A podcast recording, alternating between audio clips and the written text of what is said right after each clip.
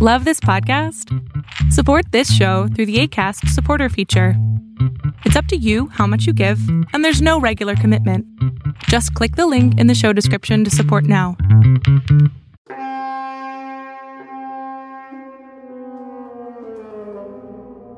This is Mollena Lee Williams Haas. I deeply appreciate you listening and taking the time to hang out. I'll be addressing issues of life, the universe, and everything that often are bogged down and mired in shame and grief, and talk about how they can be repackaged to be useful and gorgeous and fucking awesome for you. So sit back and relax, or sit up and freak out, however you prefer to listen. Come join me.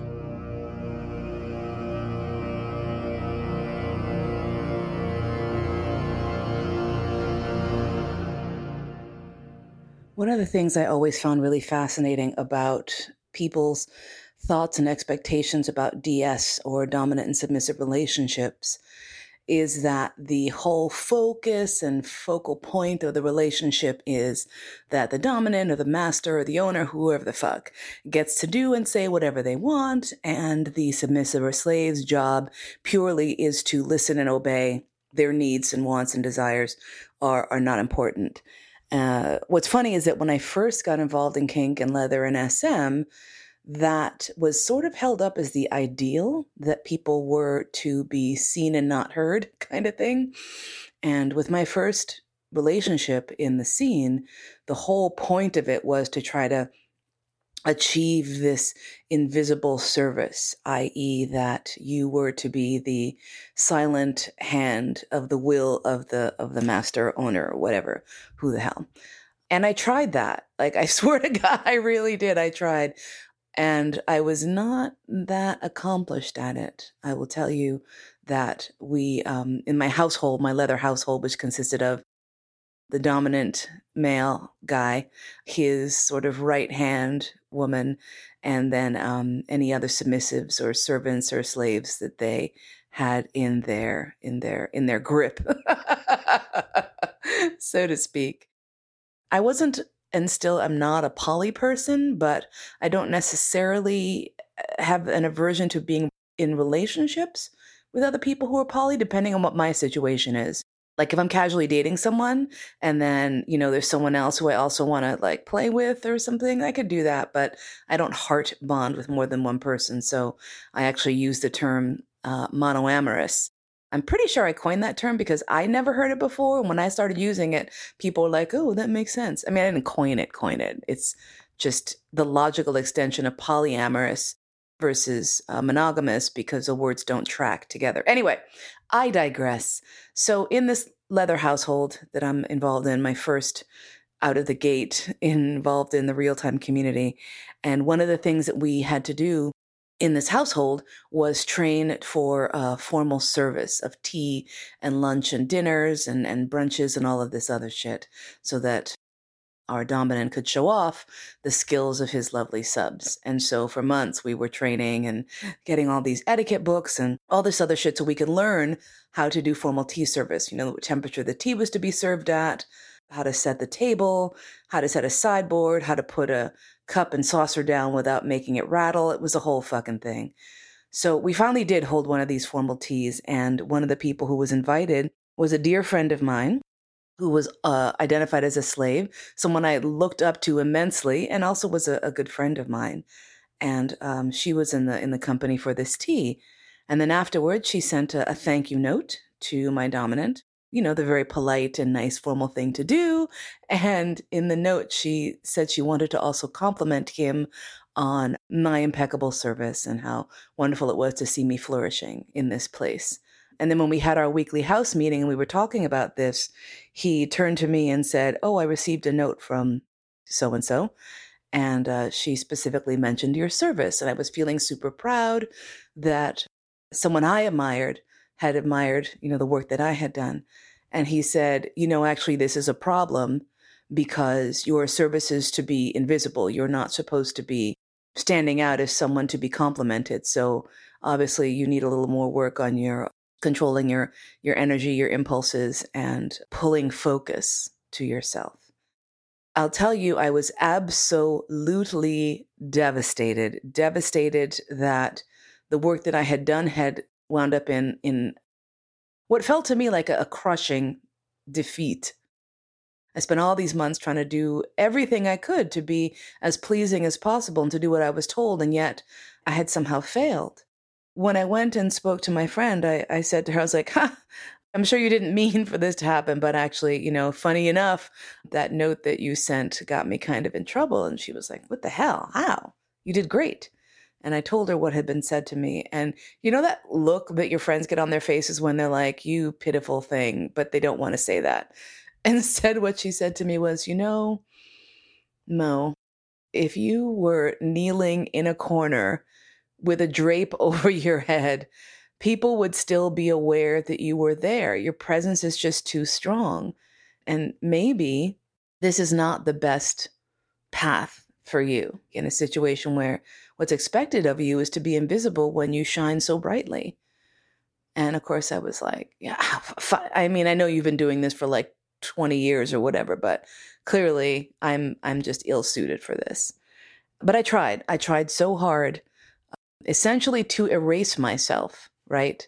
And to become a person far away from who I genuinely was, which is fucking tragic. And I always tell people when they ask me about submission, you know, is it hard? And the thing is that it should be challenging because life is challenging and challenges are fantastic. It should be challenging, but it should not hurt. It should not hurt who you are. It shouldn't hurt where you're coming from. It shouldn't hurt your very core essence of who you who you are and who you desire to be. It's got to align. It has to be has to fucking be uh, coherent. Needless to say, that relationship did not continue much further than that. And as I was leaving that relationship, I thought to myself, well, okay, I'm just clearly not a fucking slave. That's just clearly not who I am. It's not who I'm going to be. I just need to move the hell on one of the most important things that I did learn in that relationship was something that was referred to in our household as the prime directive. And what that stated was it is the submissive or slave's primary responsibility, first and foremost, to protect the property at all times, up to and including from the master themselves. And the property, drumroll please, is you, right? You are the object in a sense in the relationship because a lot of people who fetishize master slave relationships really fetishize being owned and being sort of the property of another person. Now, for some people, that sounds like a very depersonalizing issue. But when you consider the idea of ownership, when you consider the language that we use around it, this is my lover, this is my wife, this is my child, this is my house, these are often the most precious relationships that we have. So the idea of ownership in a DS or MS relationship is not necessarily about dehumanizing or depersonalizing. It's about stating in this relationship that your primary focus is this person, this human being who you own and love and cherish. The love and cherish part I added because I feel that those are particularly important. And when those are lacking, you're veering into the swampy pit of potential abuse. And I feel very strongly about this. The Prime Directive has been a cornerstone for me in my MS. And then I realized that it had bled into other aspects of my life. And I started doing shit like negotiating harder for raises at jobs and walking away from situations where I was being treated badly because I started to think, is this protecting the property? You know, if I don't have a master or an owner to do it, who the hell else is going to do it? Spoiler alert, it's you. And it always is going to be you. You are always going to be your first, last, and best advocate for taking care of yourself. I had this relationship first year and a half of my being involved in the community, and it was rough towards the end. However, what I learned was so critical and so important for the rest of my life that I started to realize that some of the lessons that I was learning in the kink world were ones that I really just dead set felt like non kink people really needed to hear. I, I tend to use the term non kink identified, and it's a bit of a mouthful. But when people use the term vanilla to work uh, to, to, to refer to non kinky people, my thing is first of all, you're making an assumption. You don't know that this motherfucker is not kinky. They might be, and they might just not know it, or it might be so integral to who they are that they don't think of it as a kink or a fetish. Second of all, vanilla is the second most expensive spice in the world has so many complex chemicals and features to the flavor that to call something vanilla you know, if you are not enjoying vanilla, you are not doing it right because this shit is delicious. so I tend to avoid that term. But I really feel as though there are so many lessons from kink and BDSM and leather and extreme sexual practices that would really and truly benefit those who are not involved in the scene. And so part of why I want to get out there and reach out and talk to folks is to say, look, you know, what I'm doing over here, you don't have to do it, but you might be able to glean some deliciousness and some nuggets that might help you in your own life through this the prime directive being the first and, and foremost, the most central one, how many of us prioritize taking care of ourselves and not in a way that damages others, not in a way that is selfish in a destructive way, but positively selfish, like focused on yourself, which you have got to be. And I'll tell you, ironically, I have learned more solid and sustainable methods for taking care of myself and making sure that my needs are met since becoming involved in kink and SM than I did in the 20 some odd years. oh, it's been a long time. Oh my God, I'm so old. 20 plus years of my doing this, this kinky shit. The prime example being just one thing the idea that self care is important. The reason for the prime directive essentially is to make sure that the relationship stays in a healthy and supportive frame of mind. It's super easy for a lot of us who are submissives or submissive minded or slave or slave identified or slavey types or bottomy types to forget about ourselves and to go into this martyr mode, right? And that's really easy for me to do. And then I'll just suffer along with whatever the moment is. And then I'll look back and go, oh my God, that fucking sucked. Why didn't I speak up? Why didn't I say something? And the elegance of the prime directive means that me taking care of myself first is not just necessary, it's the will of the person I want to serve. And their opinion and their desire means the, the world to me. And so, what this is doing is it's setting me up for success. It's setting me up to say, you know, if I feel like shit and I push through that and I don't tell my partner, where I am or, or that I'm having like a hard day, I am now in violation of our agreement. I have to let them know. I have to share this. I got to pipe up. And what that does is that keeps you present, that keeps you focused on staying fucking healthy, which is huge, yo. Um, at least I think it is. I think it is. So I will admit that maybe other people don't feel like taking care of themselves is the most first and foremost important thing. I had a friend who was involved in the scene and also uh, a single mom. And at one point, she had been offered the opportunity to go and take a weekend away with a play partner. And she was like, I can't really do it. I'm just, I'm anxious about leaving my kid. And I just feel like it's super selfish and whatever. And I said, you know, you have not had time off in like since your kid was born. This is your first opportunity. Why don't you grab it? And she's stressing about it. And I finally said, look, if you are not rested and happy and joyous, if you are just harried and running from post to post to post to post all the time, your kid is not going to benefit from having a happy mom who feels good about being there. Self care is important for your child as well, your self care. I grew up watching my parents struggling and suffering and, and sacrificing and all of that shit.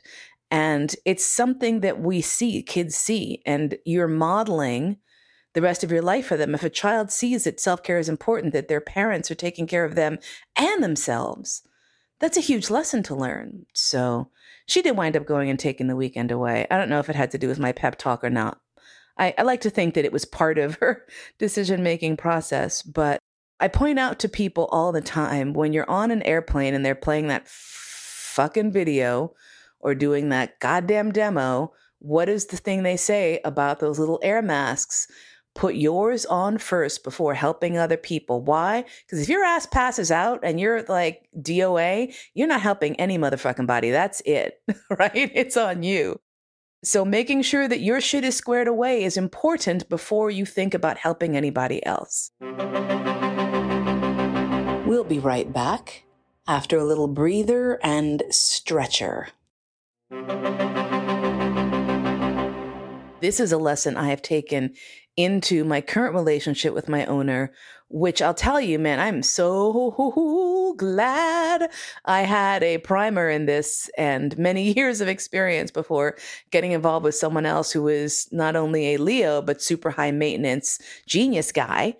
And um, it would be super easy for me to say, well, his needs and his needs and what he wants and what he desires, and then let my shit fall by the wayside. I consider myself fortunate and I consider him to be very intelligent that the concept of the prime directive was something that was very easy for him to grab onto and adapt. And he is mostly pretty good about reminding me about that. When he doesn't remind me, I remind myself, and he's entirely on board. And sometimes what self care looks like is me saying, you know what? I'm going to need for you to give me an afternoon by myself. Or, you know, we're going to be ordering food this week a lot because I can't. I cannot. I'm unable to even. And his acceptance of that is what makes our relationship strong so many people who are involved in DS and MS relationships go into it assuming that the roles are static and this is what submission looks like. It looks like you kneeling, you know, chained to the bed or whatever, and the dominant standing above you, towering with in their leathers with a whip and ordering you around. But the reality sometimes mastery and ownership looks like taking care of someone else and doing everything that you can to make their day a little bit better because that's what they need. And that type of give and take is so critical to DS relationships and so critical to all relationships, right? I mean, we're all involved in power exchange to some extent. I think if you look at the parent child relationship, that's a dominant and submissive relationship, but it's also a dominant and submissive relationship in the other way, in that the parent certainly has to submit to the needs, wants, and desires of the child totally for the first couple of years of their lives because that baby is completely dependent and it's not about what you want, it's about what that baby or child needs. And so you're pretty much bottoming to that situation, that scenario. And then, of course, you know, the hope is that the kid listens to you and does what you say. And, and hopefully what you're telling the kid to do is, is logical and rational and good and kind and just and all of that shit. But there is power exchange all over folks in the military are in a power exchange. You are submitting when you get a job and you have a boss you are the dominant when you are in charge of a, a, classroom full of students, whatever it is, that power dynamic happens everywhere. And when we look at our relationships in terms of a power dynamic, who has the power? Is it fluid? Does it move back and forth? Is the person in charge actually the one with the power? And how are they using it? And most importantly, is this consensual? Is what you're doing in this power exchange dynamic something that both people are entering to consensually. There are so many power dynamics that we cope with in society that are not fucking consensual. We see it every day in the brutality of the police. We see it every day in the ineptitude of many governmental systems. I could go on, but I won't because this shit just pisses me off. and I have other things to talk about. But when we say to ourselves, okay, power is present in our interaction, I'm going to acknowledge that and consciously try to maintain a humane, just, fair, and consensual environment around our power. That really shifts the dynamic quite a bit. I have spoken to dozens and dozens of couples and people who are not involved in kink and SM, and I present them with the theoretical query. Okay, like let's just say you're two of you are now in a dungeon and one of you has to uh, grab the whip and and start you know stroking the butt of the other person who is it going to be and i'll tell you like 90% of the time, people are like, boom, boom, boom. They will know exactly who that person would be in the relationship. And then 10% of the time, they're like, oh, you know, I'm not, I, I kind of, and then I'm like, allow me to introduce to you the concept of switching. switching being where the power dynamic is more fluid and maybe one person has the power one day and the other person has the power another day and maybe it just changes and goes back and forth depending on what you you really need that day and then folks are like, oh, yeah, yeah, yeah, that makes sense. I think we would be switches. and what's so great about that is that it really underscores the fact that that is something that we're aware of, man. We all know we're doing it, but we just don't know we know. And when we put a conscious eye towards aspects of our lives that maybe were in the dark, were subconscious, I believe that we can act in ways that are going to be better for ourselves and for our partners and all that shit. One of the most important lessons I've learned in my current relationship is martyring myself is not just destructive to me, but it's also problematic for my partner because then he has no idea where I am. If I'm just doing shit because I feel like I should just suffer through it and do it because that's what the quote unquote good slave would do, that can build up a resentment, like a little tiny pea pod of resentment sitting there. Like eventually that shit will sprout and take root and grow and blossom. And then you've got a strangling vine of resentment that's going to take over your fucking entire life eventually. I promise you that so one of the things I promised to myself when we first got together is that even if it was awkward and painful and it sucked, I was going to be as honest as I possibly fucking could. And I'll tell you, it's miraculous because he has not only handled it, it has been a way for him to trust me. Typically, most people feel like they can trust someone who says the shit that's hard to say if you're in a relationship with someone and it's all peaches and cream and, you know, sugar and spice and everything nice, that's great. But when the shit hits the fan, that's going to be an unproven area. You're not going to know whether or not that person is reliable. But if they come to you with their issues and their problems and they're willing to help you sort through yours and they're willing to step to you when you're fucking up, most importantly, that's that's the shit right there one of the biggest trust pivot points my owner and I had in our relationship was real early on when we were first together.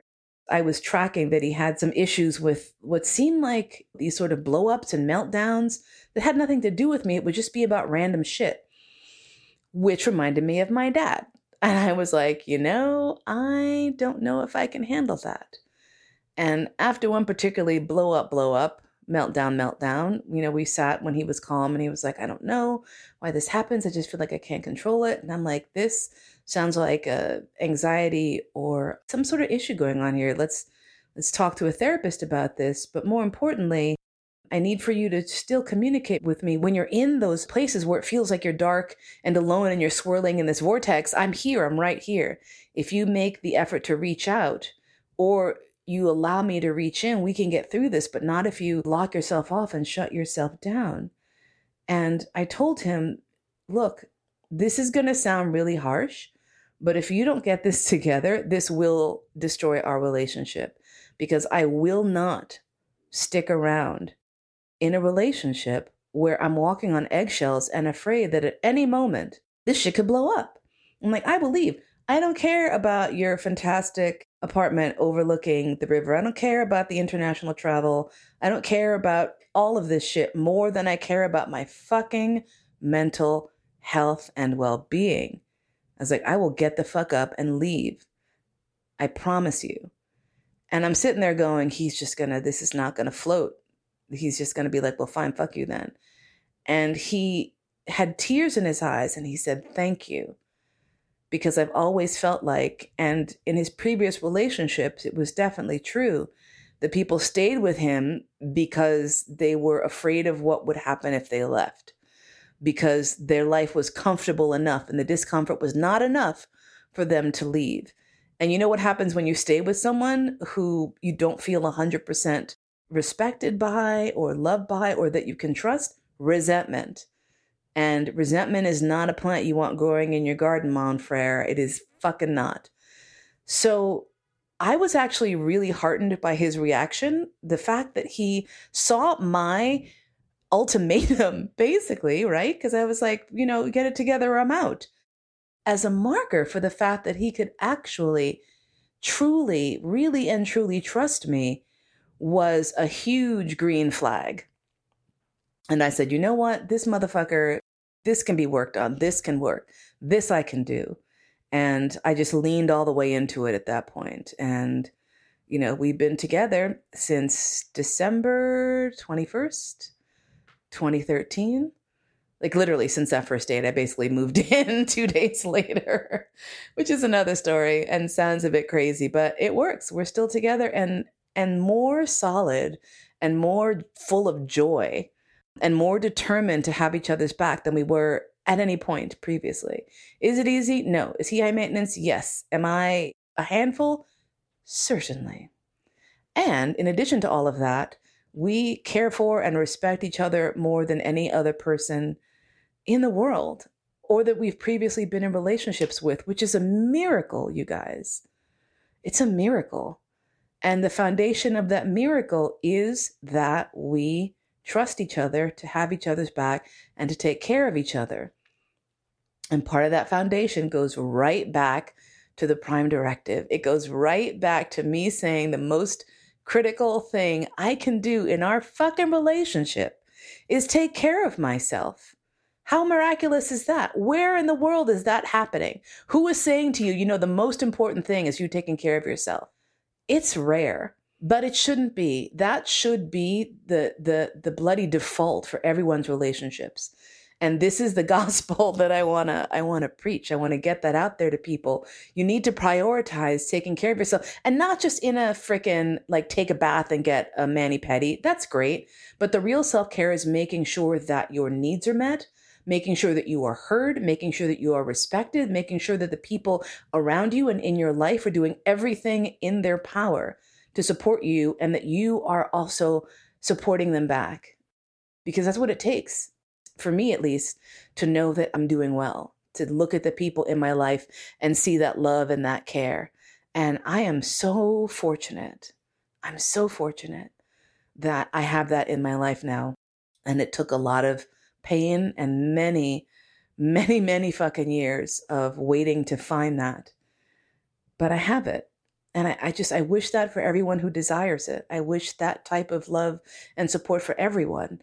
And to find that type of love and support, you gotta love and support yourself. It's cheesy BS and it's been said a million ways, but I'm gonna say it again because maybe this time, maybe this way, it's something you'll actually understand and really take in for yourself. Beautiful selfishness, appropriate selfishness is absolutely necessary to keep your shit together. Thanks so much for listening it's been great having this uh, nattering with the negress moment with you, or whatever the fuck this is going to be called. God knows. I hope to see you. See you. I hope to hear you. I'm not seeing or hearing you. It's just me talking into this fucking mic. I hope to connect with you again soon. Thanks so much.